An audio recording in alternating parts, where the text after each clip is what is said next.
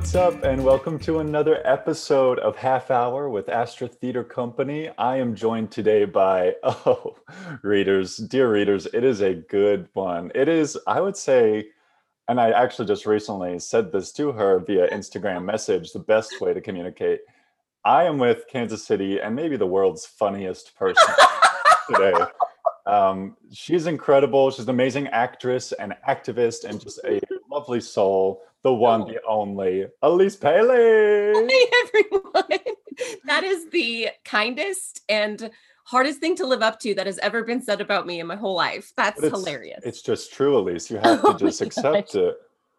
I like to give people a lot of praise up front so it makes them almost uncomfortable. Um, I'm blushing. what's up, Elise? How you doing? Pretty good. Um, the this is a great, lovely morning. Usually Mhm. I'm getting ready to go to preschool. So I'm so glad this is like the best way to kick off my day. I'm so excited to be here. Preschool. What, Yes. what what do you mean? Whatever do you mean? So I work at Pembroke Hill Day School, which is lovely and amazing. And I work in the early childhood building and I do extended day. So I my hours are 10 to 6. Um, and I go in and help around the school. And then after three o'clock, I have a class of kids. And it's just so, super different because of COVID Mhm. because usually I'm with my co-teacher um, or I'm assisting my co-teacher and we're all in the same room and we have kindergarten, pre-K and preschool together. But this year we have to go into their rooms because we have to keep everyone separate. So I have a room to myself. So I have preschool and I love them all and it's super great. COVID just definitely makes it a little tougher. How how long have you been uh, over there teaching and working with the children? I've been so I started in the summer of 2019. Oh, so you started. This was a pre-plague job. Yes. And it was part time at that point. And then they were super kind to take me on full time um, once this school year started. They were very, very generous to do that. Um, so pre plague, that's amazing. yeah, Yes. this is sort of a marker. Um, a good friend of mine who we've already chatted with on this, David Gomez, calls it the great before.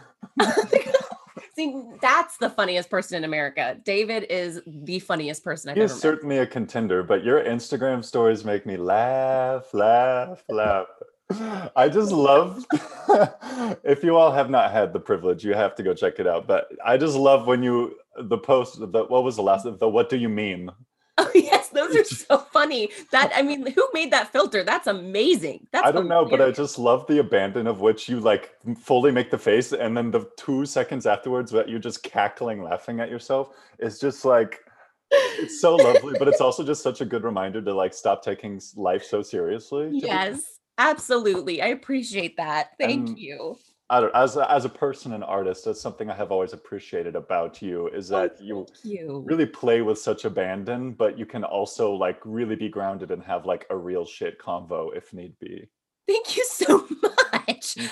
Ah, that is so kind. That is really kind because the way I look at it is I'm just being the stupidest person on the planet. So thank you. Thank oh you so much. Um, okay, so Elise, uh, our uh, the first segment we like to kick off with is a little thing called "You Were Born and Then What Happened." So, Uh-huh. um, where did you go to school? Where are you from? Where did you grow up? And and when did you sort of start performing and and get the bug, as we say? Awesome. Yes. Okay. So I was born in Omaha, Nebraska. And then when I was three, my family moved to Melbourne, Australia Hmm. for my dad's job. And there, there was a program I was in. And I don't know if I, I think I asked it, I, I don't remember too much, but it was a, a drama program. And I remember the um, notebook I had. We would, I, I was only four, and we would make our own plays. So whoever was leading it with us would kind of guide us through um, writing our own plays. And I think there were kids that were a few years older than me there too. But I was painfully shy. I was so shy. I You? Yes. my teacher would tell me to speak louder, to speak in general. Um, I do remember that. I I but I loved it. I I loved it. I remember a few different productions. We I was a mermaid, I was a dolphin, I was a dog. Um, I just I loved it. and I, I remember being so shy though. Um, and I was in dance then too. And then we came back to Overland Park. And I went to um, Blue Valley Northwest, and What age did you come back uh, stateside? I was seven. Okay, so you spent about two years in Yes. Australia. Nice. Yes. Okay. And then when we got back, I went to a new school and then I changed schools again um, because we moved from an apartment to a house. And there I started doing sports. Um, and then when I was in fifth grade, I started voice lessons. No, no, no, first grade voice lessons. And because I love to sing, I remember the day I found out that a chest voice was a thing. I went to the backyard and I started singing My Country Tis of Thee. Or I just stood on the deck and just looked at the trees and I was like, My country tis something. So excited. Wow. you were Were you just like, sing. I can be loud now? Yes. Mm, I discovered my voice. Um that's so fun. that it was in first grade. And I used to do the same thing on our family trampoline. I, there's like videos of me through the windows, which is sort of rude and I did not consent to, nor did they pay for a ticket to the show. But uh, just like screaming at the top of my lungs. Um, Amazing. I don't know, probably like Moulin Rouge or some something else from when I. I'm trying to think of something that was like happened when we were in Right, middle school or exactly. something. you know.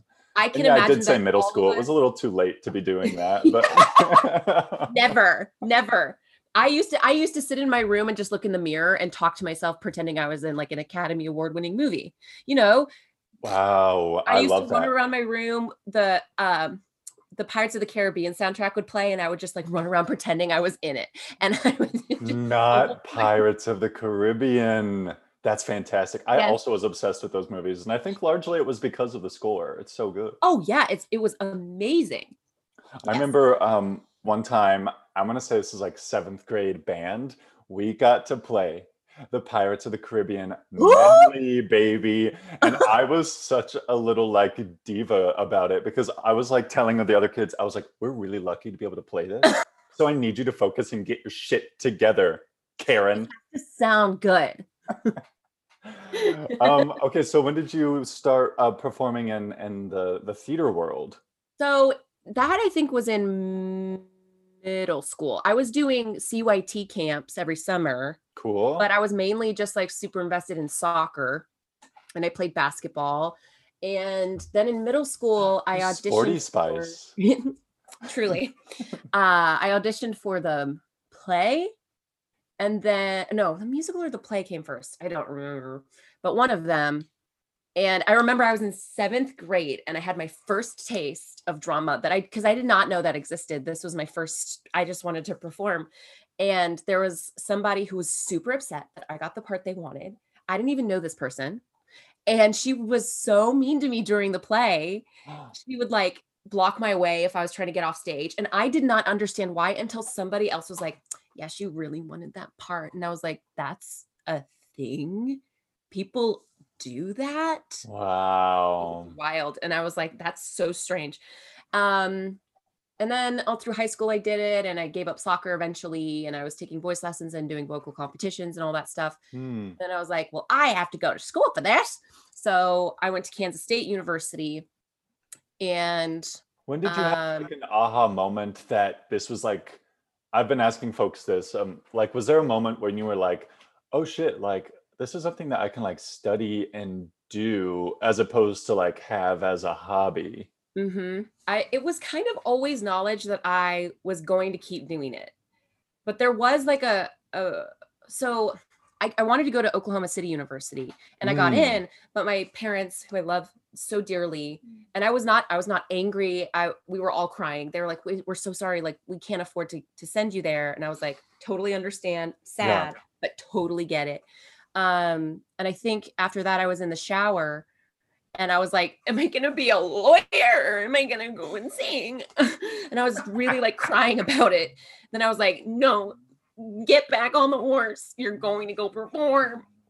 Get out of the shower and get your life back together. And um, yeah, that's when I was like, there's nothing else for me to do. That's Yeah. I have to do that. I would make a terrible lawyer, so I have to get out of the shower. Pretty much. My parents always said I would make a great lawyer because I like to argue, but I don't agree with that. I, I have a good sense of justice. That's the only thing that would help. I don't. Uh, the Mm. rest, I would just start screaming in, in court if I ever. There was. There's nothing. There's. you nothing. just start singing "My Country, Tis of Thee," which would be amazing. My country. I rest my case. Um, um, so, how was your time at K State, and and then like shortly afterwards, like what did that look like for you? So the professors there were fabulous. Especially, I I did my a vocal performance degree. I have a bachelor's of music, um, and the music program there is incredible, especially Mhm. the vocal program. Um, so I'm I'm so thankful for everything I learned there.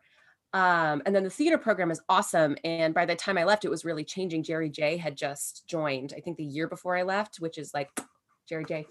Um, and then, oh yeah, and Jerry J is the reason I started working in Kansas City because there was one day on campus we were passing each other, and he was like, "Hey, by the way, this summer I'm directing a show at the Coterie. Could you just send in some stuff? Um, we had somebody that dropped out, so would you like to submit?" And I said yes. So I did, and that's how I got Frog and Toad for like right after I graduated Oh, fun! and it was so fun and i i loved it that was just so fun and then i kind of started you know you meet people and they're like well we're doing this and we're doing that. So i just kind of started working that way and meeting more people that way. So and that was 2015 so it's kind of brought me to this point. That's so cool. yeah i feel very lucky.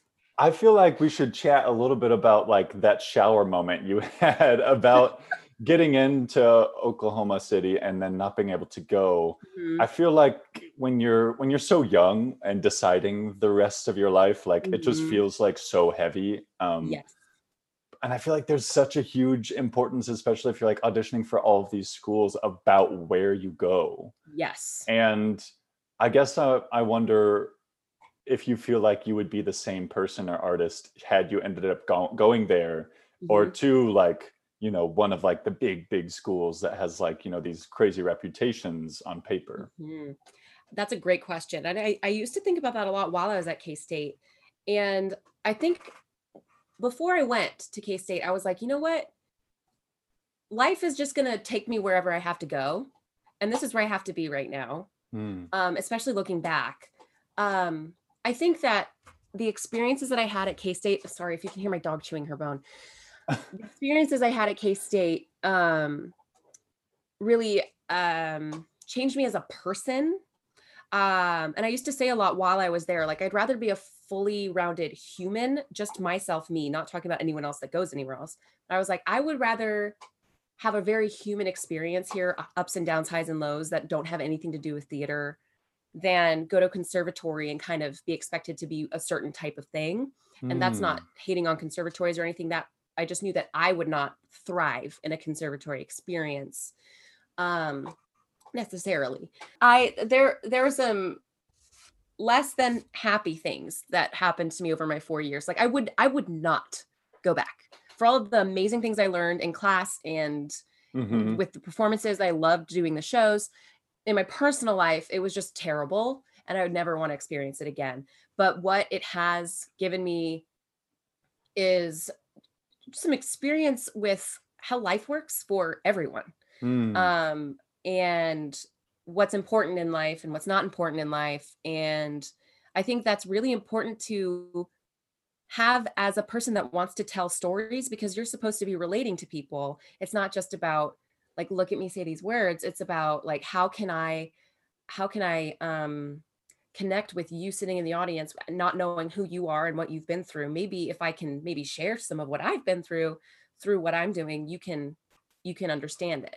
So i think that is the most important part just to me of performing is is the audience and what they're feeling and what they leave with and what they have left in the theater when they've when they leave too so yeah uh i think it's eh, i think that's a really good point to talk about like experience almost eh, as a human over training i think. I would agree with you that i think a more compelling performer is just someone who is like more honest and yes. probably someone who has experienced more things to make them have a wider worldview to sort of pull from as an actor you know exactly and um, if you point, have a if you have a good director and team like they will be able to shape that you know you don't necessarily no hate on like traditional classical no. whatever i i certainly had some of that in my training as well but i think we were really taught more of like go out and live your life and figure out who you are yes. because in this industry if you don't know that you're going to be a bad artist and you're probably not going to be here long because it's kind of cuckoo bananas. So. Yes, yes, yes. You have to have something like you yourself have to have something that's cathartic and, and that you love doing instead of because it's not about who's watching you and what is said about you and whatever. It's a it's about what are you releasing and what is somebody else understanding and releasing while they're watching you how what are you sharing it's a collaborative environment between you and the audience and whoever like it's it's it's storytelling that's existed for hundreds thousands of years that we're continuing to do and it's the way that we all find joy release sadness understand oh that thing that happened to me the other day that's why it makes me sad. That person said this or whatever i don't know. So and also having that life experience kind of takes away the layer of like i need to be perfectly a performer. I need to mm. i need people to respect me. You can you can be like i've i've been through it I don't really care if people think that I'm stupid. I don't really care if people think I'm bad. Yeah. I'm just gonna. I'm people just gonna, are flawed. All yeah. characters are flawed, and if they're not, it's boring usually. You know. Exactly. Exactly. Yeah. Yes. So kind of it. It's hard. That still that's it still exists. The thing of like, um, uh, like I need to be like really good. I need to be kind of perfect but it, the farther you go in life and the more that you experience in your life the more you realize like it's just so much more fun and more easy to just like be there and do it instead of worrying about what it looks like and what you're doing yeah because i think when we try to like really anticipate how people are going to think of us and for me as an actor that comes as much from the audience reaction as it does from yes. like my fellow artists in the room because I like am in love with every artist ever and I care so deeply about what they think about my work just because mm-hmm. I don't know it just I just hold people to like a really high standard and and yes. I don't know. And so for me sometimes I can I can face that challenge of like okay I have to let go of like you know this person is in the room and this person's in the room and I want to impress them because I like you know really care about their opinion and yes. I look up to them as an artist but at the end of the day like people are always going to have their own interpretation of what you do anyway so you kind of just got to figure out a way to make it as authentic as possible to yourself. Exactly. I have that's that's such a good point. The that's what i still struggle with is the other artists, especially someone that like i admire so much or i think is so good. I'm like oh my god i hate yeah and then it kind of gets in the way. Yeah totally um, so what, so after, I guess, let's start here. What does, what does your um, life sort of looked like pre and during plague? How has it changed yes. creatively, I suppose? So pre-plague, I was rehearsing for Noises Off at the Rep mm. and mm. I was so excited. It was so fun. We were having such a good time. And then like the cast of a lifetime. it was like Kansas City's greatest icons, like greatest oh, hits. That's so kind of you. And it was going to be so fun. And we were like, we, we had our promotional pictures taken, and the oh. set was looking incredible. And we were like almost done. It was almost done blocking. So, like, we were working. You were knee deep in, in the trenches of the play. Yes. And it was, I was, it was so great. And then, like, COVID came around, and I remember saying, um you know it's going to be a, like a like a pneumonia. I i at first admittedly thought it was like overhyped and i was like guys guys guys we're gonna be okay. It's gonna be like sars it's gonna disappear yeah, it's gonna just like i was like we, we've done the pig flu we've done the bird flu we've done it like it's come and gone it's all been cra- like because prior to now you know like ebola whatever zika mm-hmm. and i was like it's not gonna be that big of a deal. But then, like within a week, the numbers just started going, mm-hmm. and I mm-hmm. was like, shit, I was an idiot. And um, we all had this kind of somberness about us while we were in rehearsal, mm. and they handled it so well. Um, Stuart would come in and kind of update us on how it was going and like what we were going to be talking about and where we were. He really was very transparent, which was awesome. And wow then one day he my dog he came in and was like so this is on indefinite pause sage Is that a yawn or a burp? that was a yawn Oh, puppy. she just likes to make noise at me uh she talks She wants to be and he- included. huh She wants to be included. Yes, always. Um, and so then it was we walked in. I had my yoga mat. I was ready for rehearsal, and he was like, "So we kind of have to put this on pause. Like, we we'll have a decision a little later. Would you guys want to rehearse today, or is that too much?" And then we all kind of agreed, like, we didn't really feel like rehearsing. It, it wouldn't feel like a genuine rehearsal. We were all kind of like feeling upset and and sad and also scared for the world and so Yeah. we went home we were i was crying i was crying Mm. and then we went home and i kind of knew it was canceled after that and we finally got the the final email again it was all handled so well and i would so rather especially looking back so much rather they have done it that way and canceled it instead of like trying to really have us keep going and Yeah. um, you know, try and put on a show. I, we were all kept healthy. So um, then after that, I was already um, not working at Pembroke because of rehearsal, but then they closed school as well. So I was just kind of like all of a sudden at home and going insane, crazy. Like, Are you I- bad at setting still? Yes. Mm, Yes. Me too. and I, I always have to feel like I'm doing something. And so like I kind of crashed for a while and then then for a while I was like toxically productive at my house, thinking I had to do a certain amount of things every day. And then finally I found this amazing balance. But then I had to go right back Mm. to work um, when school started again. So it's just kind of been nuts. Um, but creatively, I haven't I, up up until I did um Death of a Driver at the Unicorn, which I'm so grateful to have done. Yes. I hadn't done anything for so long. And I when I did Death of a Driver, I was working like pulling 16, 17 hour days because of work and rehearsal, but I was so happy. Yeah. I was so energized at work and so much more happy. And I didn't even, I was like, this tells me everything I need to know about what my purpose is in life because I was Mm. doing rehearsal and while I was tired, I was like, this is, I'm so excited. I'm so lucky and blessed and excited. So, um, and yeah, then uh recently I've, I'm gonna be in, I sing a song for the 12 Plays of Christmas and um just like small things here and there that have just kept me afloat. But I, again, I feel so lucky to have done because so many of us don't have that opportunity.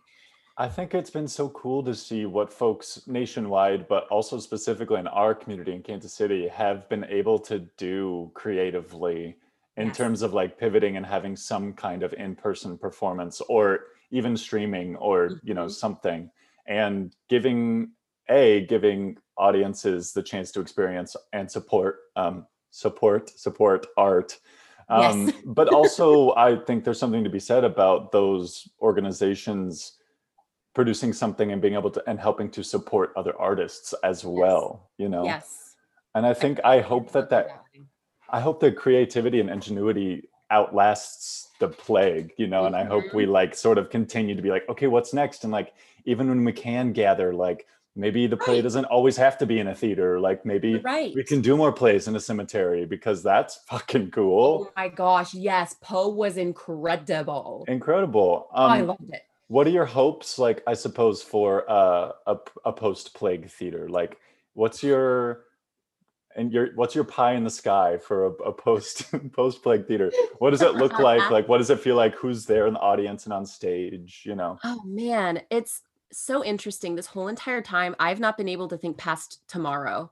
Mhm. Like I, I'm, I'm, a, I've been doing therapy for a year and a half. Thank God I have a therapist, especially now, and especially when I was at home, I just had so much trouble existing and just like doing anything. So I I've learned just to concentrate on tomorrow. And right now, all I know is tomorrow is Friday and I know what I my schedule is. And then beyond that, I kind of don't have it's like it's like a cloud that Yeah. like the fog that clears with every day.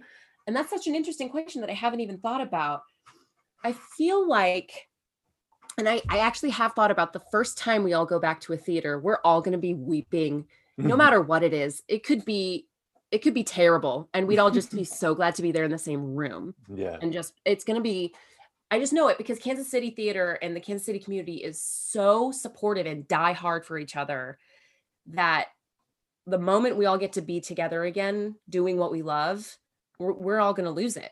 Um and that's what i think the the pie in the sky is is that there's a lot of drama in our community and everything like that but i really am excited for us to really hardcore support each other and listen to each other about what needs to be better mm. and um acknowledge everyone and their opinion and kind of because we're at ground zero at this point.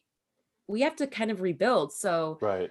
I would love to um kind of come to a point where everyone's voice is important and we move forward safely and supportively because we also have a giant black lives matter movement that's going on that started in the summer and i remember uh, looking to um, Port- portland center stage has an incredible policy as far as like protesters just like coming and taking shelter and um, their kind of manifesto for how they're moving forward in terms of equality is amazing. So yeah. things like that, I think, is definitely the the ideal because it's the perfect time to do that. It's perfect time. Yeah, nothing but time to sort of think and marinate and sort of try to restructure and rebuild for exactly when like, we can't go back, you know?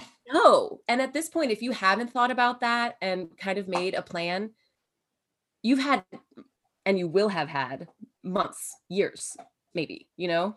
Mm-hmm. So yeah, I really hope we come out on the other side because it would be and I, uh, the cynical part of me kind of thinks like maybe we'll come out on the other side just the same as like business as usual. And that would be so sad. That'd be so sad to me. Yeah me too. Well i think it's just it's also just like boring you know? It's like yes. we've had we've to do that to me would sort of deny this huge collective experience that we've all had together in which we were all forced to like be still in all of this time and also sort of like in a weird way constantly think about one another.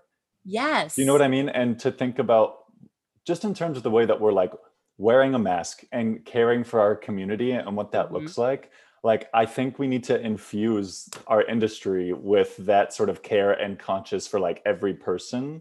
Yes i so agree with that you know what Especially i mean? because like we live in a in an industry that can sometimes be predatory and just take advantage of a contracted worker you know? So to come back and and you're so right and take this attitude of like how do we wear a mask every day when we're not wearing a mask? How do we take care of the people around us mm, that way? I think that's yeah. brilliant. It's hard because the we live in a country that is like everything's fine. Just go do whatever you want you know? And that makes it hard for everyone because yeah. from the top down, businesses can't close or whatever, you know, th- because they have to survive. They're not getting any aid. So people then go to those businesses and it's just a chain reaction. And I kind of feel like that attitude could prevail at the end of the day, which makes me so sad. But my hope is the pie in the sky is yeah. that that can happen. Yeah, I just think that there's already been so much creativity and ingenuity, and I just would love to see that, you know, outlast this pandemic and keep pushing towards, you know, what does theater look like? Like, does it always have to be in a proscenium space? Yeah. What does your audience look like? Like, in a way that we've made theater now during the pandemic, like more widely available in terms of like outdoor or cost effective um, admission and or streaming Mm-hmm. How can we continue to like reach out to more audiences besides the folks who are already supporting our, yes. you know, or have already have access to or have historically had access to the theater, you know? Right. You're absolutely right. That's a great question. For some reason, the person that popped into my head while you were saying all that is Heidi Van. I feel like Heidi. yeah, we're gonna chat with her in a couple days. Brilliant. She that's gonna be an amazing interview because she just is so full of ideas about how to kind of make things accessible to everybody and also like you know, she has the black box and they did the Oasis out back. But Mhm. like she before all that, before the plague, she was talking about having a theater in the back to do outdoor theater and kind of she's so experimental and very organic in the way that things happen. And yeah, I feel like you and Heidi would really meld minds. And I'm so excited to chat with her. We've only met like a few times in passing because we did our um, auditions and callbacks in her space. that's right. But this was like a year plus ago. So she's like, okay, uh, the HVAC person is coming in a few hours. and she was like very pregnant and like dropping off the keys to me. And she's like, okay, this and this and this and this switch. And I just like in those few like encounters, I was like, oh, you're like brilliant. I can just Yes. like, it just sort of like comes off of her. And she's oh, just like, yes, it, so it just kind. exists with her. yeah. Yes. She like if you think of someone that's just it, she's not just, but like exists as an artist and like came out of the womb that way and was always just like and Yeah. her kids are the same way. They're so creative and because she's such an amazing mom, it's going to be such an awesome interview. I can't wait. I'm very excited. Um, wow, I can't believe it's already been 30 minutes. So we have Oh. to begin to wrap up. But um, Elise, where can we find you? And is there anything that you can like plug that you're working on or Sure. no? Um, so the 12 days of Christmas, 12 plays of Christmas with the fish tank is going to be streaming, I think, starting tomorrow. Um, and there are a lot of awesome people in there. Uh, I got to go record it at the black box and I was shaking and almost crying because I just like hadn't done it in so long. And my voice, I hadn't sung in so long that thank God Mark Johnson is the sound engineer because he's like, I'll fix it for you. Um, so there's that. Um, and oh, let's see. is my the the gig at the Unicorn still streaming? No, that's not streaming anymore. That uh, but it was it was kind of for the whole month of November. But they are doing um the reindeer monologues if anyone wants to check that out with Brie. Um so oh, very cool. yes, there's that. And wow, I was gonna say something else. What was the other question? It was uh, plug anything. Oh, Oh. and where can we find you? Or like Oh. projects you're working on? Um, okay, so there's that. I'm on Instagram um at Pigeon Shellie. it's an anagram of my name. So I was like, oh, I did not know that. I didn't know it was an anagram. I didn't think that hard about it. I was just like, mm, funniest person mean- in America. it just works. Can I Pigeon say can I say what Pigeon Shellie to me is for me Yes. in my life? Pigeon Yes. Shellie is Home Alone 2, that woman in the park. pigeon lady? That's Pigeon Shellie to me. So Most amazing thing I've ever heard. She's scary, but then she turns out to be kind of cool. yeah. Um, That's awesome. amazing. Well, Elise, thank you so much for taking time to chat with us today. You're such a kind person and just so s- smart and lovely to chat with. And and I wish that you know we should do this again sometime. Yes, yes. This this is this has set the tone for my whole day. Thank you so Oh, much. Thank all you. right. No problem, Elise. We'll talk soon, okay? Okay. Bye.